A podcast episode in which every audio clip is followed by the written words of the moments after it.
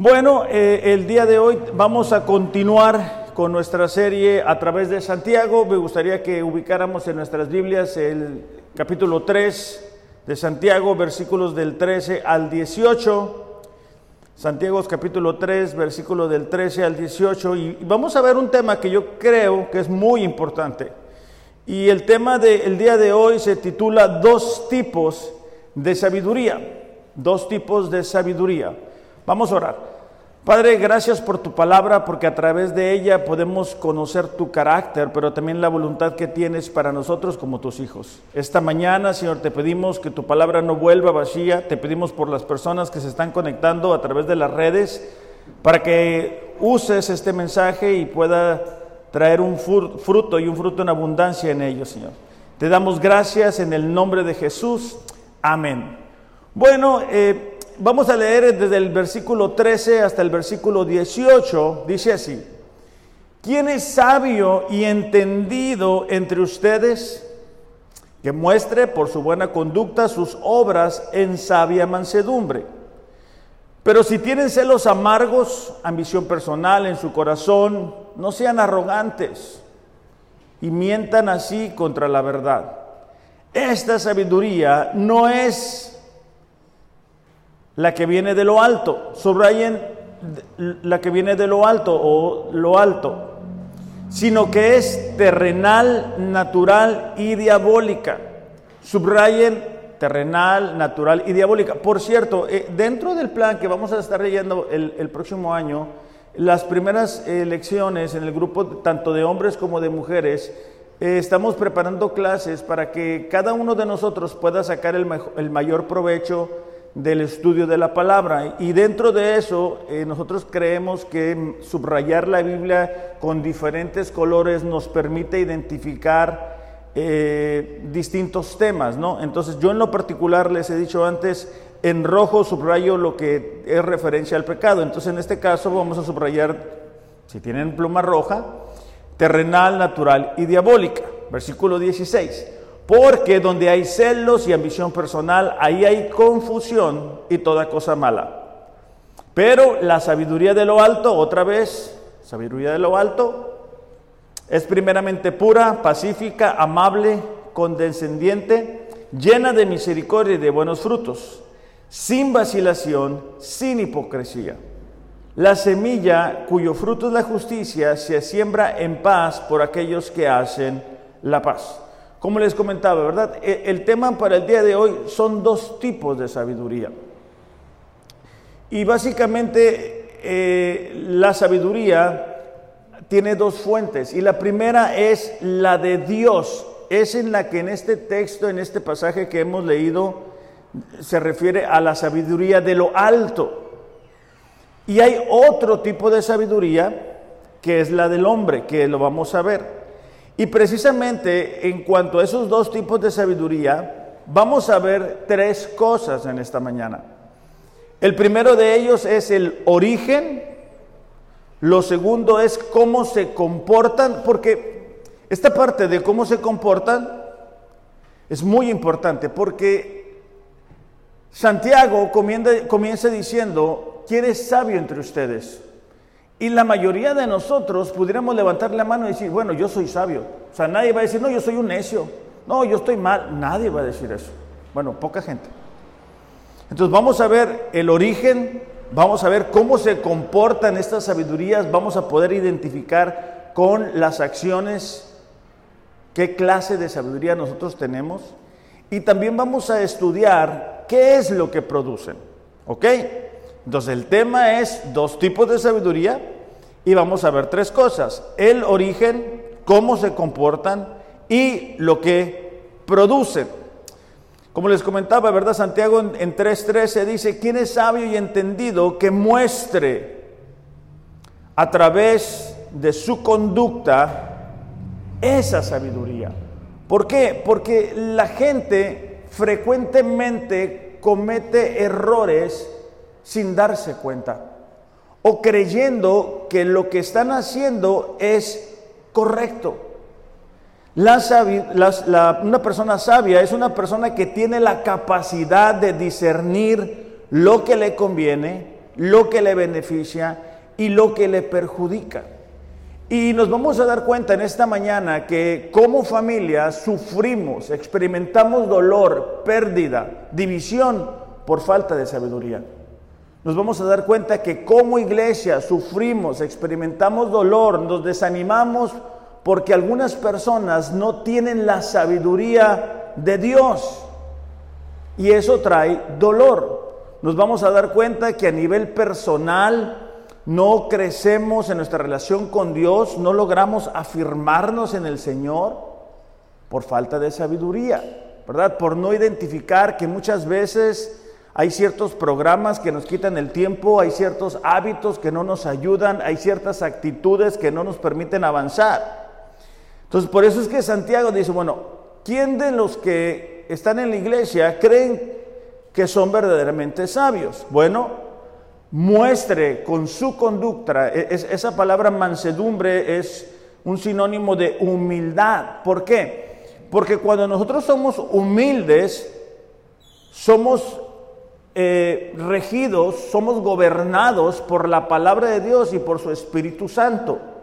Es decir, yo leo algo en la palabra de Dios y lo, lo vuelvo una realidad en mi vida. Esto no habla únicamente de momentos en crisis. O sea, no debemos de ser obedientes a la palabra de Dios solamente cuando sentimos que el agua nos está llegando hasta aquí, sino en nuestro diario vivir, nosotros como creyentes debemos aplicar lo que la palabra de Dios dice. Eso es verdaderamente una persona sabia.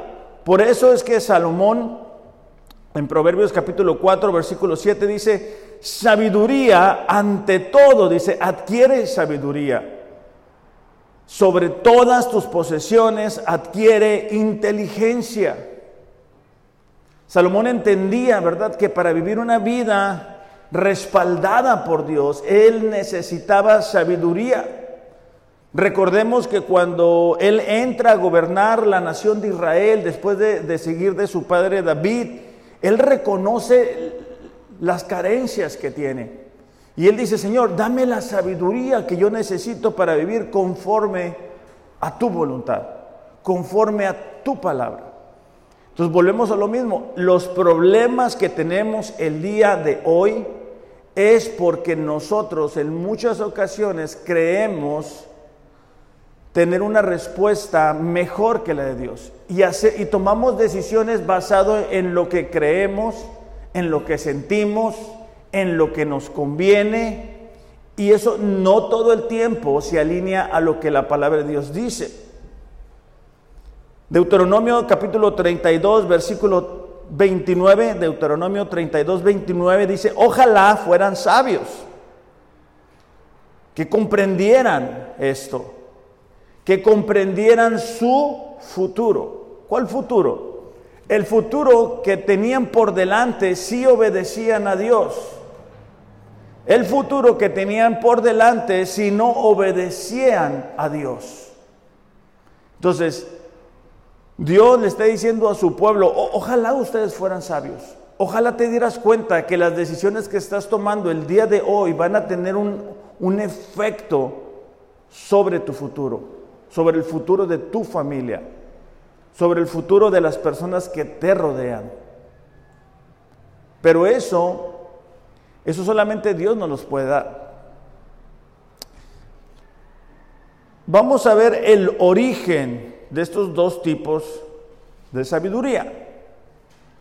Santiago 3:15 dice, esta sabiduría no es, subrayen de rojo, no es la que viene de lo alto, sino que es terrenal, natural y diabólica.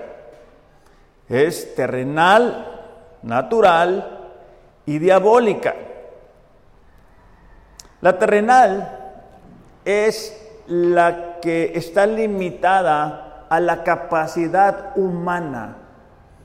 Es hasta donde el cerebro humano da. Te voy a dar dos ejemplos de cómo luce una sabiduría terrenal, que es la sabiduría del hombre, ¿va?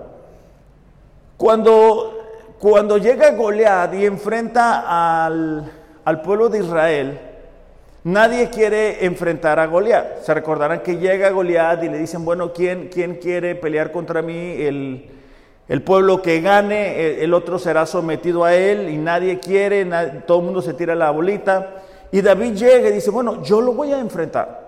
Ya no sabemos la historia, espero, la mayoría de nosotros. Y entonces, justo cuando David va a enfrentar a Goliat, a Saúl, el rey de Israel, se le ocurre una gran idea. ¿Cuál es esa idea? Ponte mi armadura. Entonces ahí va David con la armadura del rey Saúl y no le queda. Y, David dice, no, ¿sabes qué? Esto no me sirve. O sea, yo nunca he andado con esto encima. Ese es un ejemplo de, la capacidad humana. O sea, Saúl dijo, bueno, para enfrentar a este, a este gigante, tú lo que necesitas es mi armadura. Nada que ver. Hay otro ejemplo. En el libro de Génesis nos encontramos la historia cuando toda la humanidad compartía el mismo lenguaje. Y entonces a ellos se les ocurre una idea grandiosa, hacer algo para llegar hasta el cielo, la torre de Babel. ¿Para qué? O sea, ¿cuál era el propósito de llegar al cielo. ¿Quién iba a poder subir al cielo con esa torre? O sea, imagínate niños, o sea. Bueno, esa es la sabiduría humana. Esa es la que está eh, limitada por nuestra mente. Solamente puede eh, ver lo que vemos ahorita de momento. de repente me toca platicar con algunas personas que no creen en Dios y entonces te dicen, ¿verdad? No, es que venimos del chango y el chango se convirtió en no sé qué. Y luego hay otra teoría, ¿verdad? Que cayó un meteorito y ¡pum! De repente ya somos seres humanos. O sea, nada que ver. Entonces, esta sabiduría es de la gente que no conoce a Dios. Primera de Corintios capítulo 1, versículo 20. Pongan una marquita en Santiago porque vamos a estar regresando ahí. Y Pablo está hablando de cómo es el plan de redención, el plan a través del cual Dios salva a las personas. En el versículo 20 de 1 Corintios capítulo 1 dice, ¿dónde está el sabio? Otra vez anda buscando al sabio, ¿verdad? ¿Dónde está el escriba? ¿Dónde está el que sabe discutir en este siglo? ¿No ha hecho Dios que esta perdón, no ha hecho Dios que la sabiduría de este mundo sea necedad?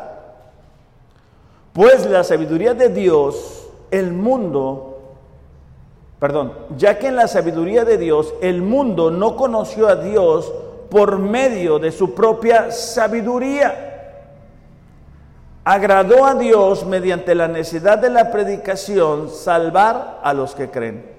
El día de ayer estaba mirando una entrevista que le, hicieron a un artista y muy interesante la experiencia de cómo este eh, artista se convierte al Señor. Y eh, bueno, él estaba comentando cómo él ha venido desarrollando una relación con Dios, eh, las consecuencias de ser obediente a la palabra de Dios. Pero el entrevistador está así como con la boca abierta. O sea, está muy, ¿cómo dicen? Muy entrado en lo, que está diciendo la otra persona. Tú notas que hay esa necesidad en el corazón de la persona que no conoce a Dios. Y él dice, ¿sabes qué? Lo que pasa es que a mí me hace falta fe, dice el entrevistador. Me hace falta dar ese paso para poder creer en tu Dios. ¿Por qué? Porque el ser humano no puede en su conocimiento, en su capacidad, aceptar el mensaje de la palabra de Dios. Entonces, el, origen de, esta sabiduría es el ser humano, es lo natural, es la, capacidad que todos tienen al nacer. Pero esa inteligencia no, no nos da para alcanzar a conocer a Dios. El segundo tipo es la natural, ¿verdad? Ahí mismo dice natural. Eh, esta es la carnalidad, esta es la que proviene de nuestros pecados, de nuestras fallas, de nuestros errores. De hecho, es muy interesante, pero en Efesios, en Efesios capítulo 2, versículo 1, Pablo hace esa misma comparación del, origen de la sabiduría humana. En Efesios capítulo 2, versículo 1 dice, él, él les dio vida a ustedes cuando estaban muertos en sus delitos y en sus pecados, en los cuales anduvieron en otro tiempo, según dice la corriente de este mundo. La, corriente de este mundo, las creencias, es el primer tipo de sabiduría que, mirábamos ahorita, que es la terrenal, es la que el ser humano tiene por naturaleza. Dice, conforme al príncipe de la potestad del aire, al espíritu que ahora opera en los hijos de desobediencia. Esa es la diabólica. Versículo 3. Entre ellos, dice, también todos nosotros en otro tiempo vivíamos en las pasiones de la carne. Ese es el segundo eh, tipo de sabiduría que está expresando Santiago. Por eso es que Ahora, a donde quiera que vamos a aprender la televisión, hay este, series, películas, comerciales que apelan a la sensualidad, que apelan a la sexualidad. O sea, hay veces que estás viendo la televisión y, es un comercial de una hamburguesa y sale una muchacha con muy poca ropa. O sea, ya no, ya no hay esas eh, restricciones, ya no hay esos límites. Entonces, ese tipo de sabiduría está basado en sentimientos, en los deseos, en los apetitos, en las conductas, en los impulsos. El tercer tipo es la diabólica, que es lo que leíamos ahorita.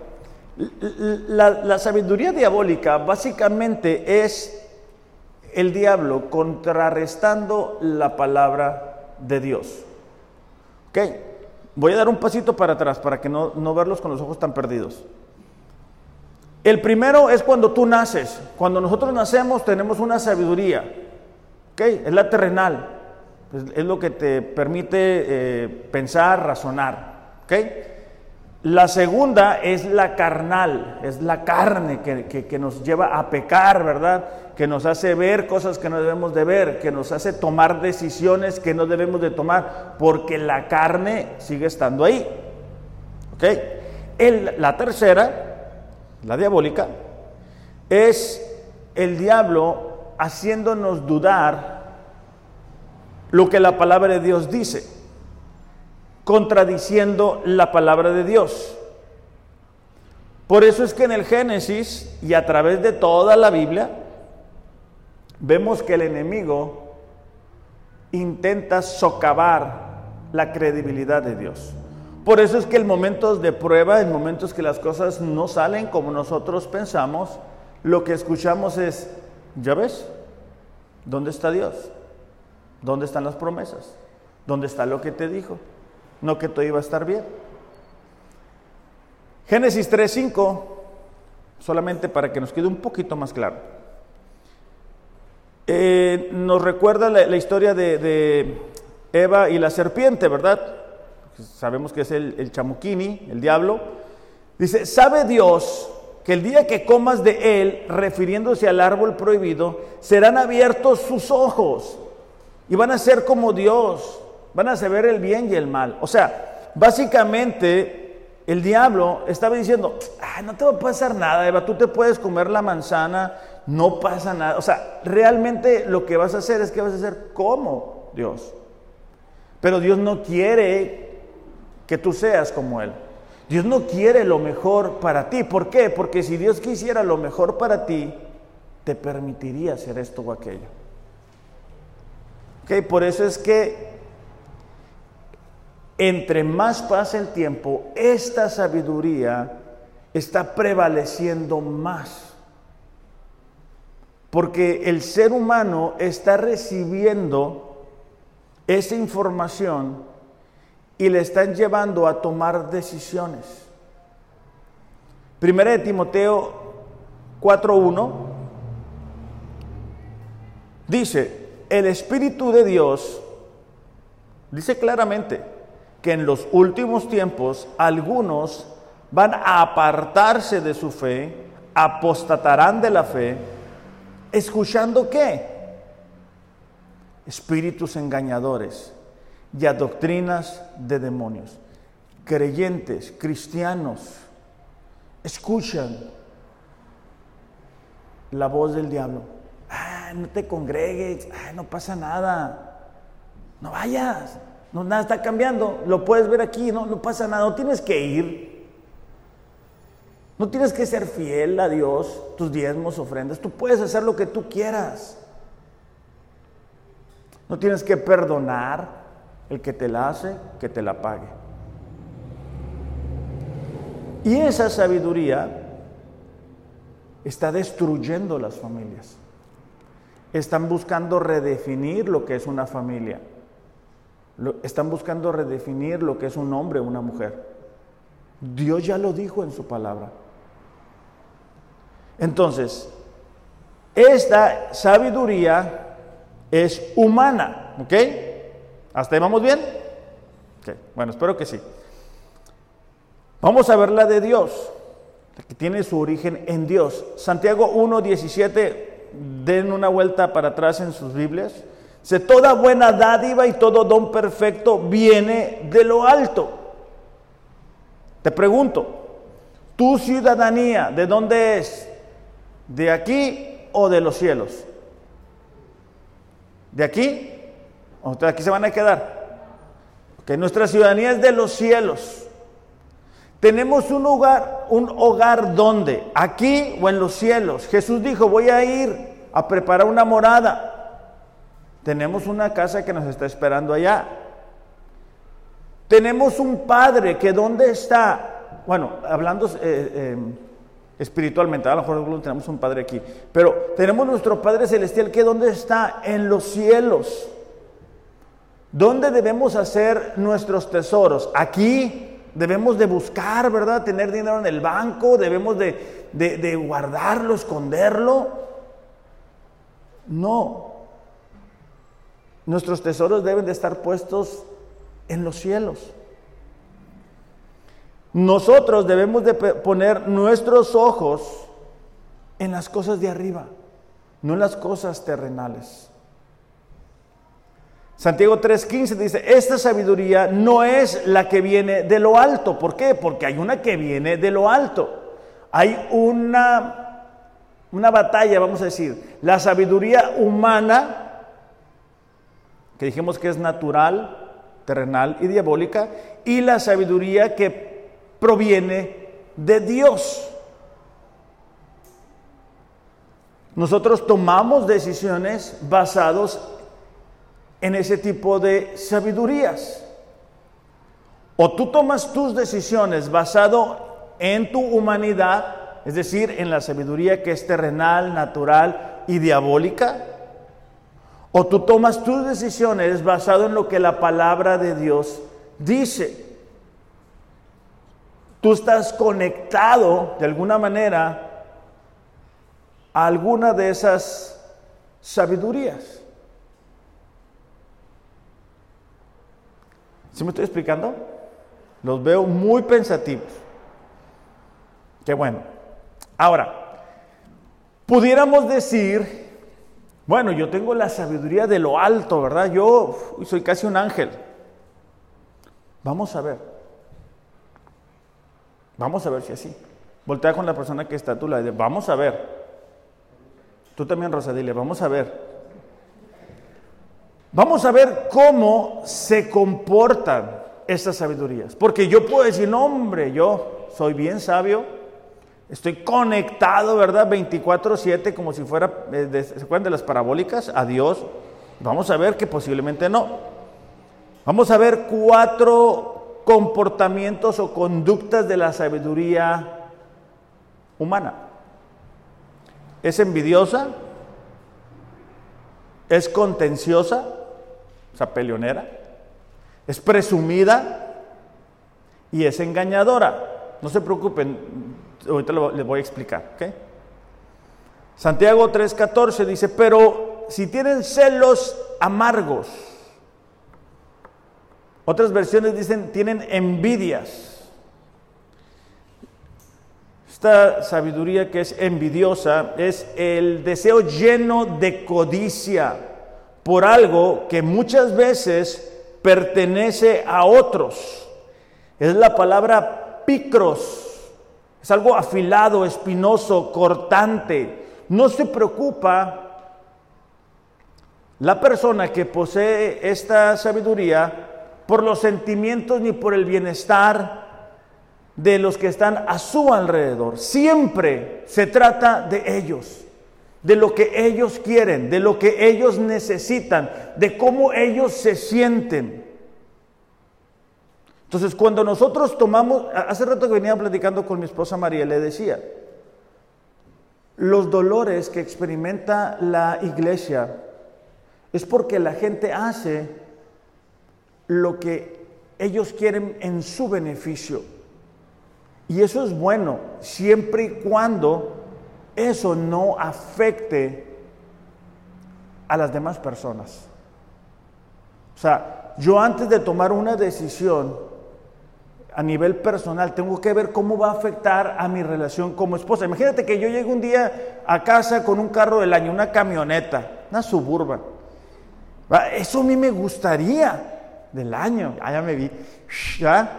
Llego a la casa escuchando alabanzas. Ah, Pero Mariel me dice, oye, para el mandado, necesito dinero para el mandado. No, no hay. No, no hay. Y nos vamos a ir a vivir todos a la suburban. Es una, es una decisión mía que yo la puedo tomar, pero que afecta a mi esposa, que afecta a mi familia. Es lo mismo en la vida de la iglesia. Cuando nosotros tomamos decisiones y no decimos, oye, ¿cómo va a afectar esto a esta persona? ¿Cómo va a afectar esto a esta otra persona?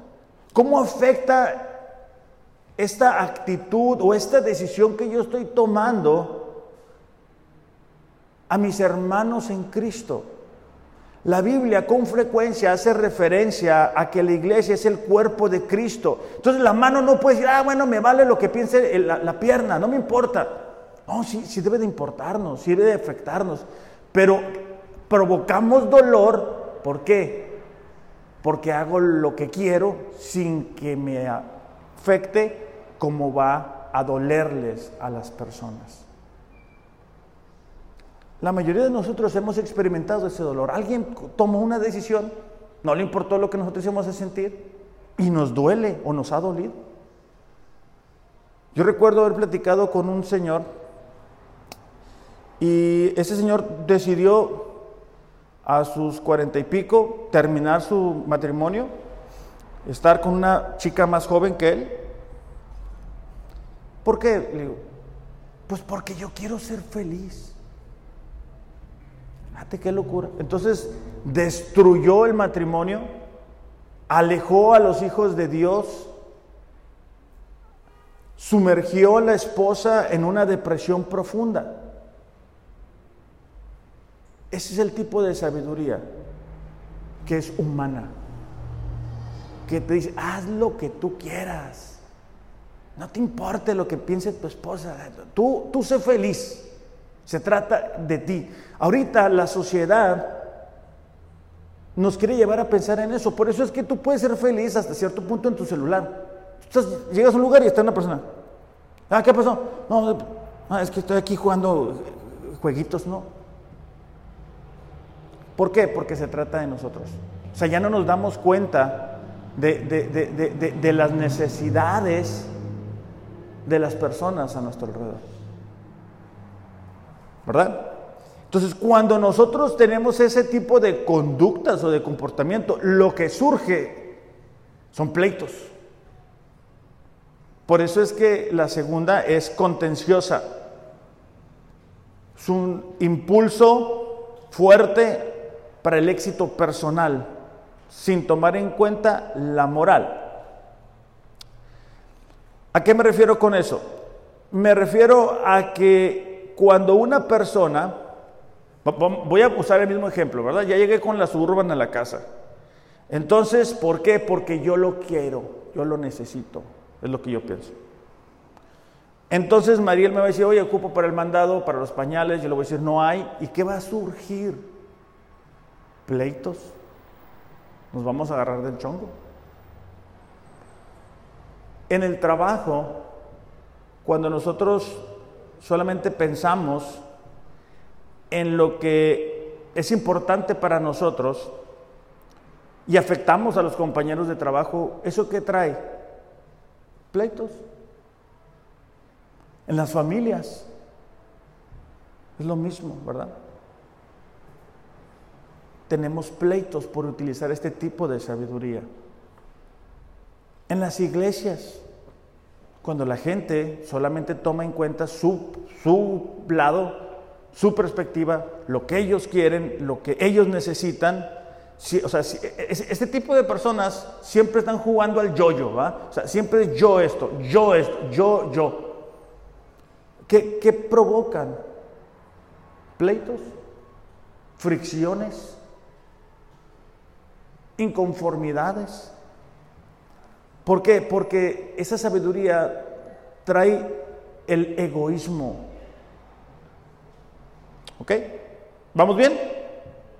Bueno, otra eh, característica de este, o, cómo se comporta, o cómo tú puedes ver, ¿verdad? Por, eh, qué tipo de sabiduría estás llevando a cabo en tu diario vivir, es que es presumida.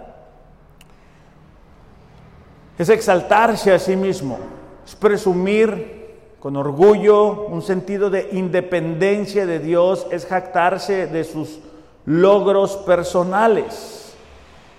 Santiago 3:14 dice, tienen celos amargos, ambición personal, que es lo que miramos ahorita de contenciosa, y después dice, no sean arrogantes, ¿verdad? Una persona que está siendo gobernada por la sabiduría humana tiende a ser orgulloso. O sea, tú intentas ayudarle, tú intentas decirle, oye, este, es que, es que eso que estás haciendo no está bien, no te va a ayudar en tu relación con Dios. Y es como cuando uno estaba chiquito, ¿verdad? No sé si se acuerdan que decía uno, no oigo, no oigo, no oigo, no oigo, tengo orejas de pescado, ¿verdad? No oigo. Y no oyen. ¿Por qué? Por el mismo orgullo que se ha gestado en su corazón. Porque el diablo le dice, ah, haz lo que tú quieras, no va a pasar nada. Mira qué bien estás. No vayas al grupo, te va a rendir más el día. Estás cansado, estás cansada, te lo mereces no leas la Biblia. Ya ese, ese, ya te lo sabes. Ese, pasaje tú ya, ya lo conoces. Esa palabra, orgullo, como les digo, es estar todo el tiempo presumiendo. Pero tenemos que tener mucho cuidado porque hay personas que presumen las victorias, como dice mi mamá, del año del caldo. O sea, Uh, yo me acuerdo que hace 10 años, no hombre, yo evangelizaba, yo leía, lloraba, yo... Eh, pues, sí, pero eso ya pasó. Estamos 2021, a punto de entrar al 2022. La esposa nos quiere hacer un comentario constructivo y nosotros no lo recibimos. ¿Cómo me va a decir mi esposa cómo le debo de hacer? Ah, entonces ¿quién te lo va a decir? ¿Tu compadre, el que no es cristiano? ¿Quién te lo va a decir? Entonces, fíjate cómo dice eh, 2 de Corintios capítulo 10, versículo 12. Porque está Pablo defendiendo su ministerio. ¿Verdad? Recordemos que Pablo iba y levantaba una iglesia y llegaban los maestros falsos y, se y buscaban destruir. ¿no? Así era el juego. Dice Pablo, porque no nos atrevemos, dice, a contarnos ni a compararnos con algunos que se alaban a sí mismos. En aquel tiempo había falsos maestros como ahora los miramos en el Facebook, ¿verdad? De los falsos maestros, de los falsos apóstoles, ¿cómo dicen ahora? Profetas, profetas, apóstoles y cosas raras. Pero es lo que a la gente le gusta. Que les digan cosas buenas que le van a pasar. Entonces 2022, año de bendición, de prosperidad. Pues no necesariamente. Dice, pero ellos, midiéndose a sí mismos y comparándose consigo mismos, carecen de entendimiento. Eso es cuando tú y yo decimos, ah, bueno, me voy a comparar con mi compadre, el que no conoce a Dios. Ah, oh, estoy re bien, estoy súper bien yo, estoy mejor. No, no, nosotros debemos de compararnos con Cristo. O sea, la manera en que Jesús le lavó los pies a los discípulos, él dijo, bueno, quiero que ustedes hagan lo mismo. Y eso, queridos esposos, comienza con la persona que tienes a tu lado. No, comienza con tu jefe, no, no comienza con tu patrón. Porque con frecuencia, ¿verdad? Al jefe sí le hablamos bien bonito, porque Porque tenemos miedo, nos va a correr. Pero a la persona con la que nos casamos, no necesariamente. Entonces, esa es una muestra de que la conducta que tenemos es orgullosa.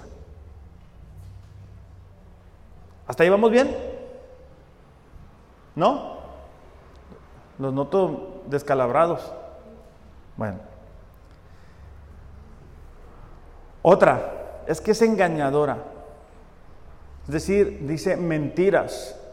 Finge con el propósito de engañar. Esto está bien curiosa porque es la gente que dice que es cristiano, pero no vive como cristiano. Dice Santiago 3:14, ¿verdad? Arrogantes y mienten así contra la verdad. Yo quisiera que muchas personas que dicen ser cristianos no dijeran que son cristianos. ¿Por qué? Porque actúan, hablan como personas que no conocen a Dios, que no tienen temor de Dios. Y entonces lo que provocan es gran confusión. Y esto últimamente se ha visto más, ¿no? Artistas, cantantes, gente famosa, como que se puso de moda ser cristiano, pero es una cristiandad sin la cruz. Entonces, ese tipo de personas mienten contra la verdad.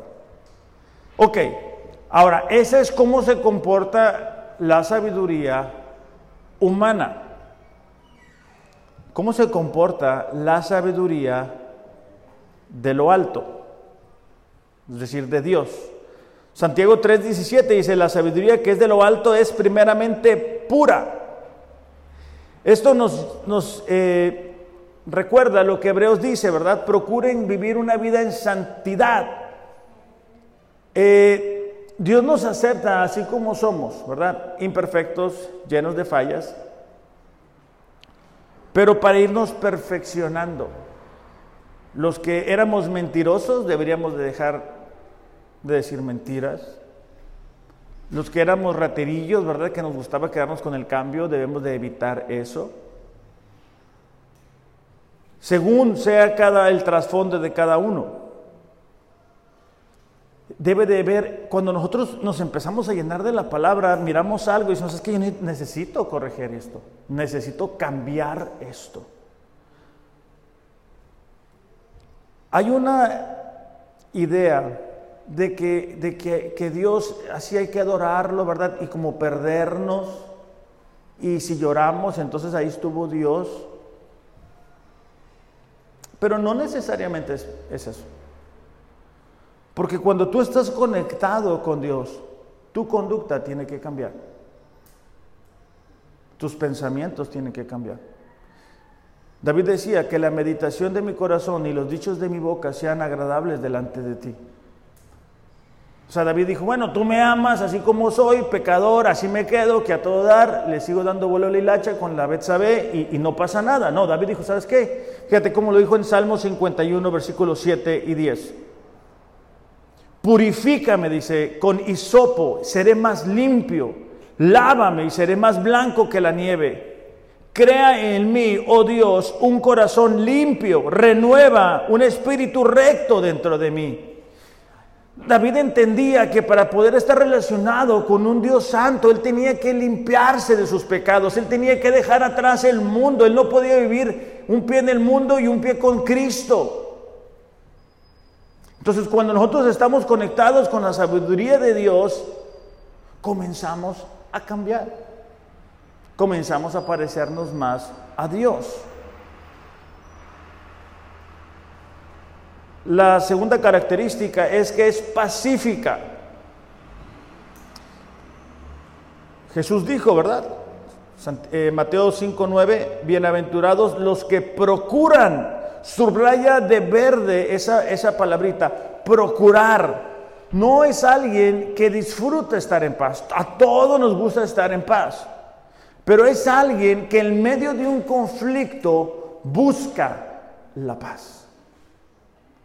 O sea, podemos estar de acuerdo y no estar de acuerdo, pero no queremos crear un conflicto. No queremos lastimar a las personas que nos rodean. No queremos lastimar a nuestra familia, no queremos lastimar a nuestra iglesia. Queremos hacer las cosas de forma que pacífica.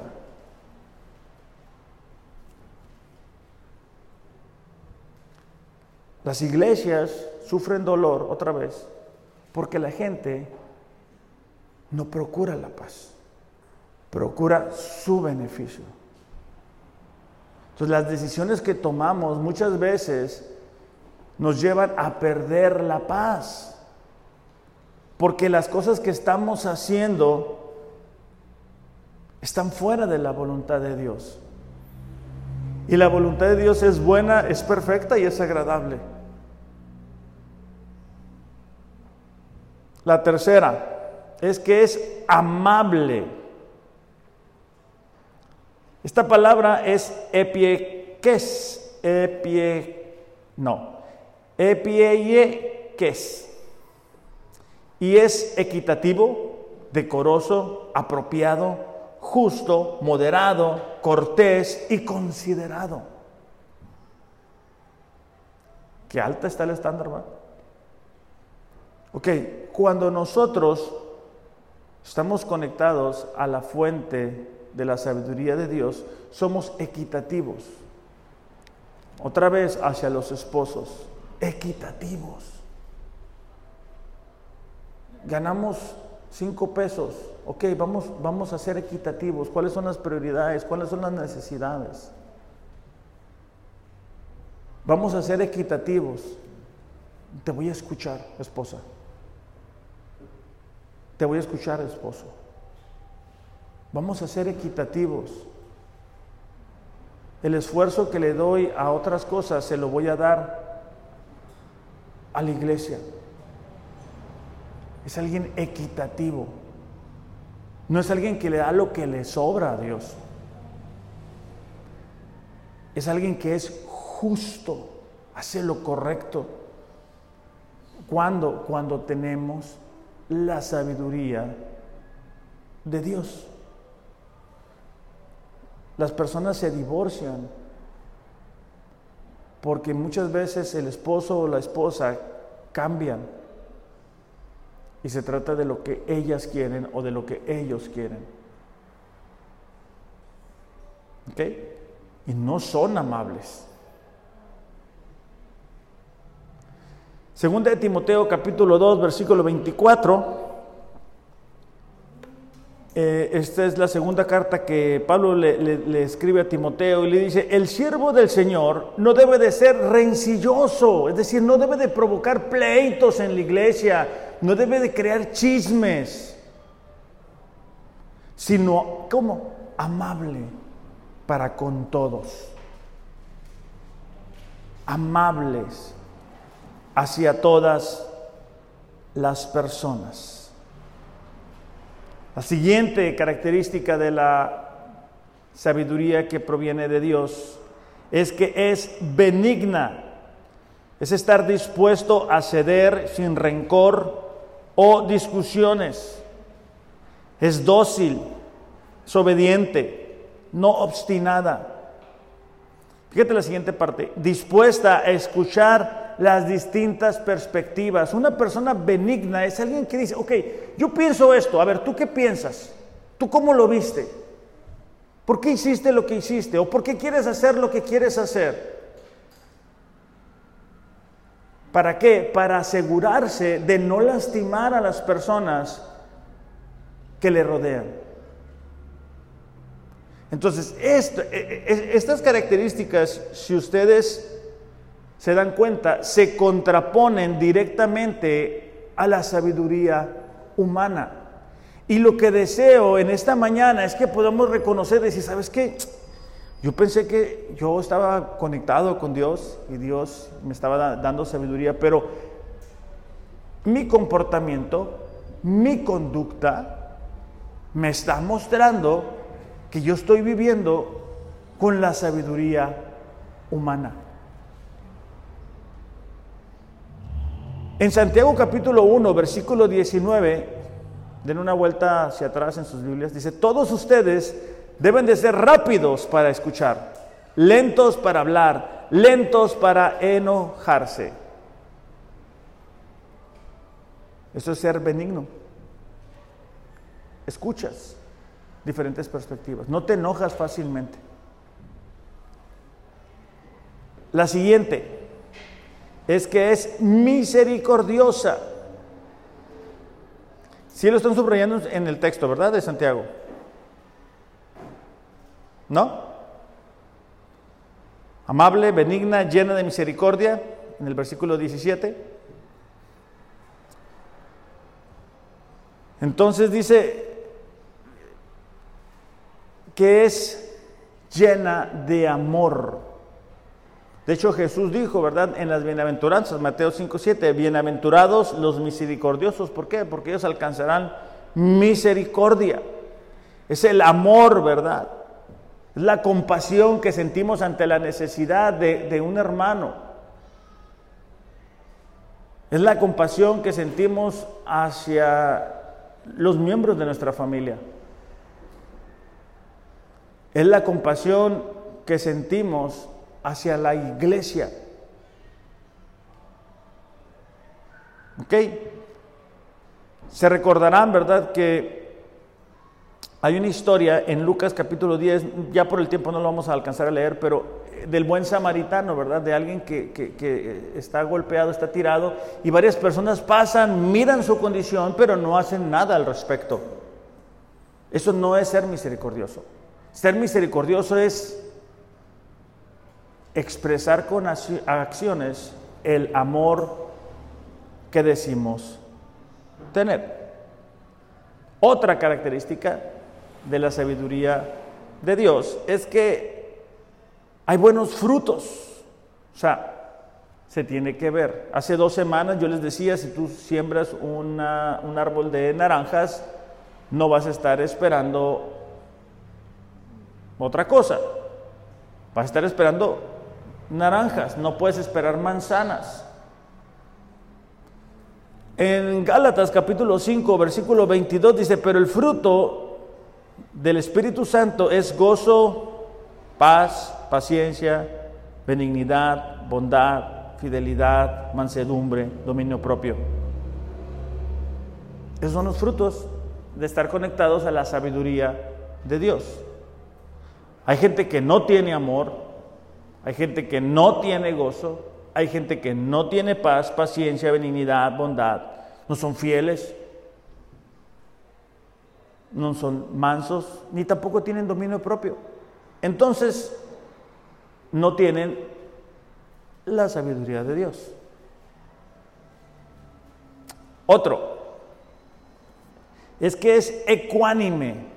Esta palabra es que obra en rectitud, con justicia e imparcialidad. Significa que no se parte o no se divide. Por consiguiente, no hay incertidumbre o indecisión o duda. Eh, esto nos habla de que así podemos tomar buenas decisiones. ¿Por qué? Porque hacemos lo que debemos hacer. Pero también nos habla de la imparcialidad, ¿verdad? No debemos de tratar a unos bien y a otros no tan bien. La que sigue es que es genuina. Es decir, es de veras. O sea, la sabiduría que proviene de Dios es genuina. Eh, se refiere que nos permite comportarnos conforme a la palabra de Dios. Hay personas que vuelven lo mismo que dicen, no, yo nací en la iglesia cristiana. No, hombre, pastor, ni se imagina. Yo, uff, pero no ves acciones que respalden eso. No se nota. Su matrimonio no está bien, su relación con sus hijos no está bien, no leen la Biblia, no oran, no hay testimonio, no hay fidelidad, no hay compromiso. Entonces, e, este tipo de sabiduría es, es genuina. O sea, no hay hipocresía. O sea, no es una persona dentro de la iglesia y una persona fuera de la iglesia. No es una persona dentro de la iglesia y una persona en el trabajo. Mateo 6.2 dice, por eso cuando des limosna no toques trompeta delante de ti, como hacen los hipócritas. En verdad les digo que ellos ya recibieron su recompensa. Cuando ustedes oren, no sean como los hipócritas. A ellos les encanta ponerse de pie y orar en las sinagogas y en las esquinas de las calles para ser visto por los hombres. Ellos, dice, han recibido ya su recompensa. Hay gente que está muy preocupada porque las demás personas los vean, ¿verdad? ¿Cómo voy a levantar mis manos? Hay gente que le gusta decir que son cristianos, pero no se comportan como tal. Entonces Jesús constantemente hablaba en contra de eso. Tiene que ser genuina. Cuando tú compras algo, ¿verdad? Vamos a decir un celular. que vas a comprar el celular nuevo. Imagínate que tú llegues a casa después de pagar el dineral que cuestan ahora los celulares. Pero tú te lo vas a llevar a casa porque tiene la manzanita. Y llegas a casa y al limpiar tu celular nuevo, se le cae la manzanita. ¿Cómo te sentirías? ¿Defraudado? Bueno, con la fe cristiana no deberíamos de ser así. O sea, no deberíamos de salir aquí bien llenos de Dios y en la casa empieza la tumbadera de silla, la, tiradera de platos, maldiciones, guarden la Biblia, la vemos el otro domingo. No debería de ser así. ¿Ok? Entonces, vamos a ver qué es lo que producen. Vamos a ver qué es lo que producen estos dos tipos de sabiduría. La humana, ya miramos el origen, ya miramos cómo se comportan. Pero ¿qué es lo que produce? Es decir, si yo tomo decisiones basado en mi sabiduría humana, ¿qué, es lo que yo puedo estar esperando? Santiago 3:16 dice, porque donde hay celos, ambición personal, ahí hay que confusión y toda cosa mala. La palabra confusión es la palabra acá, no, acatastasaya, es inestabilidad es perturbación, son problemas, son pensamientos pocos claros. Hay rebelión, desorden, tumulto, gritos, falta de armonía, falta de unidad, falta de paz, falta de amor. ¿Qué es lo que hay? Toda cosa mala. Esa palabra cosa mala significa sin valor vil, despreciable. Entonces, Si nosotros vivimos conforme a la sabiduría humana, lo que debemos esperar es obtener resultados despreciables, de poco valor, donde no hay armonía, donde no hay paz, donde no hay amor, donde hay pleitos, donde hay rebelión, donde hay desorden, donde hay problemas, donde hay pensamientos pocos claros, hoy estoy, hoy no estoy, mañana quién sabe. Y eso afecta mucho, otra vez, a las familias. Eso afecta mucho, otra vez, a la iglesia. Hoy sí estoy, mañana no estoy, quién sabe el otro domingo, el, martes no sé. Ok. Eso es el resultado de estar tomando decisiones con la sabiduría humana. Si tú llegas a casa, ¿verdad? Y no hay paz, no hay amor, no hay armonía. Bueno, comienza a aplicar los principios de la palabra de Dios. Comienza a vivir conforme a lo que Dios dice. Ahora, ya miramos lo que va a pasar si vivimos conforme a la sabiduría humana. ¿Ok? Ahora, ¿qué podemos esperar si vivimos conforme a la sabiduría de Dios? Santiago 3:18 dice, la semilla cuyo fruto es la justicia se siembra en paz por aquellos que hacen la paz. Lo que tú puedes esperar si aplicas la sabiduría de Dios son bendiciones. Las bendiciones son la consecuencia de vivir conforme a la palabra de Dios. Fíjate, eh, la entrevista esta que te comentaba que, que le hacían al artista, él decía, es que la Biblia está llena de principios de conducta. Cuando yo he sido generoso, se me devuelve. Cuando yo he sido fiel, cuando yo soy leal conforme a la palabra de Dios, se me devuelve. Entonces, lo que Dios busca a través de su palabra es que nosotros recibamos su sabiduría al aplicarla, al llevarla a cabo.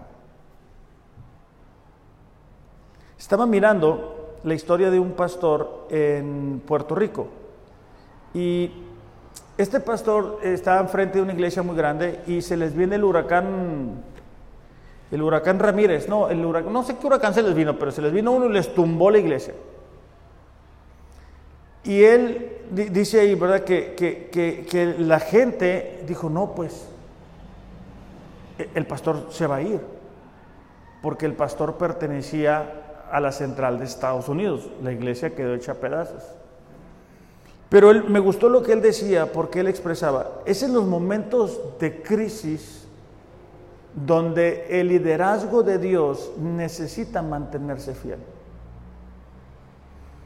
Y, lo doy de ejemplo porque es en, los momentos de crisis en los que Dios necesita que tú y yo tengamos esa sabiduría que proviene de Él, para llevar que un liderazgo en casa, hablándole a los esposos, donde puede haber armonía, donde puede haber amor, donde puede haber fidelidad, donde puede haber compromiso, donde puede haber respeto, porque ese es el ambiente, es la atmósfera que nuestros hijos están respirando.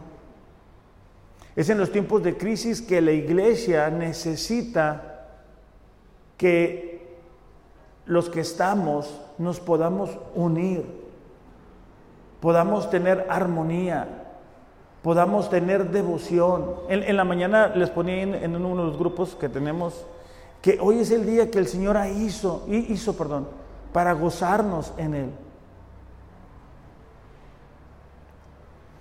Proverbios 3:13, con esto voy a terminar, dice, bienaventurado el hombre que haya sabiduría y el hombre que adquiere entendimiento, Esa palabra eh, bienaventurado es eh, feliz, contento, dichoso, próspero. Bueno, les, les una mentirilla, me falta otro texto. Dice, si alguno de ustedes, pásale, si alguno de ustedes le falta sabiduría, que se la pida a Dios, quien da a todos abundantemente y sin reprocho. Ahora, a lo mejor durante el mensaje tú has estado diciendo, no hombre, el pastor Alex nos está tirando con todo, ¿verdad? Si la semana pasada nos tiró con lo de la lengua, ahora nos está tirando con la sabiduría. Bueno, eh, no, yo no estoy tirando con nada, es la palabra de Dios, es lo que el texto de la palabra de Dios dice. Pero no quiero que pensemos que, ah, bueno, le pido a Dios sabiduría y ahorita me va a llegar, ¿verdad? Como si fuera un, mensaje de WhatsApp. Ahorita me va a llegar y ahorita lo descargo. No. E, el pedirle la sabiduría a Dios es, es decir, ¿sabes qué, Dios? Ok, yo, yo me he dado cuenta que estoy provocando desunión, estoy causando pleitos, conflictos, necesito tu sabiduría y bueno, necesito revelación de tu palabra. O sea, necesito entendimiento. Necesito que tú me ayudes a tener el deseo por leer tu palabra, aplicarla. Hay gente que sigue diciendo, no tengo tiempo. No tengo tiempo. Nos espera una eternidad. Y ahí no va a haber tiempo. Necesitamos ser conscientes de que el tiempo es el hoy y que necesitamos la sabiduría de Dios, reconocer, ¿sabes qué? Mi familia está mal por los errores que he cometido, mi relación con Dios está mal porque estoy decidiendo humanamente, mi economía está mal porque estoy decidiendo con mi capacidad, con lo que yo quiero, con lo que yo necesito, porque no puedo creer, ¿verdad?, que 90% me va a rendir más que 100%. Y para todo eso necesitamos la sabiduría de Dios. Vamos a cerrar nuestros ojos y vamos a pedirle a Dios que nos ayude. Dios, te damos gracias porque en tu sabiduría podemos encontrar las respuestas a cualquier interrogante que tengamos el día de hoy. Quizá algunos de nosotros estamos batallando en nuestra relación contigo, nuestra relación con otras personas. Tenemos que tomar decisiones importantes. Quizá es nuestro matrimonio el que se está viendo afectado el día de hoy, Señor, porque no tenemos sabiduría. Posiblemente nuestros hijos no te están buscando a ti porque no hemos sido un buen ejemplo para ellos. Señor, solamente tú conoces lo que va a pasar con nosotros el día de mañana, lo que va a pasar con nosotros en un mes, en un año, en 10 años, 20 años. Solo tú nos puedes capacitar para estar preparados para lo que tú decidas que llegue a nuestras vidas. Te pedimos que nos perdones porque muchas veces creemos ser más sabios que tú. Porque muchas veces creemos que podemos hacer las cosas a nuestra manera y experimentar de tu bendición. Ayúdanos, Señor, a ser humildes y a ser sabios conforme a tu palabra. En el nombre de Jesús. Amén. Iglesia, que tengan un excelente, excelente domingo, disfruten con su familia, busquen a Dios, ¿verdad? Busquen primeramente Dios y todo lo demás viene por añadidura. Que Dios los bendiga. Muchas gracias.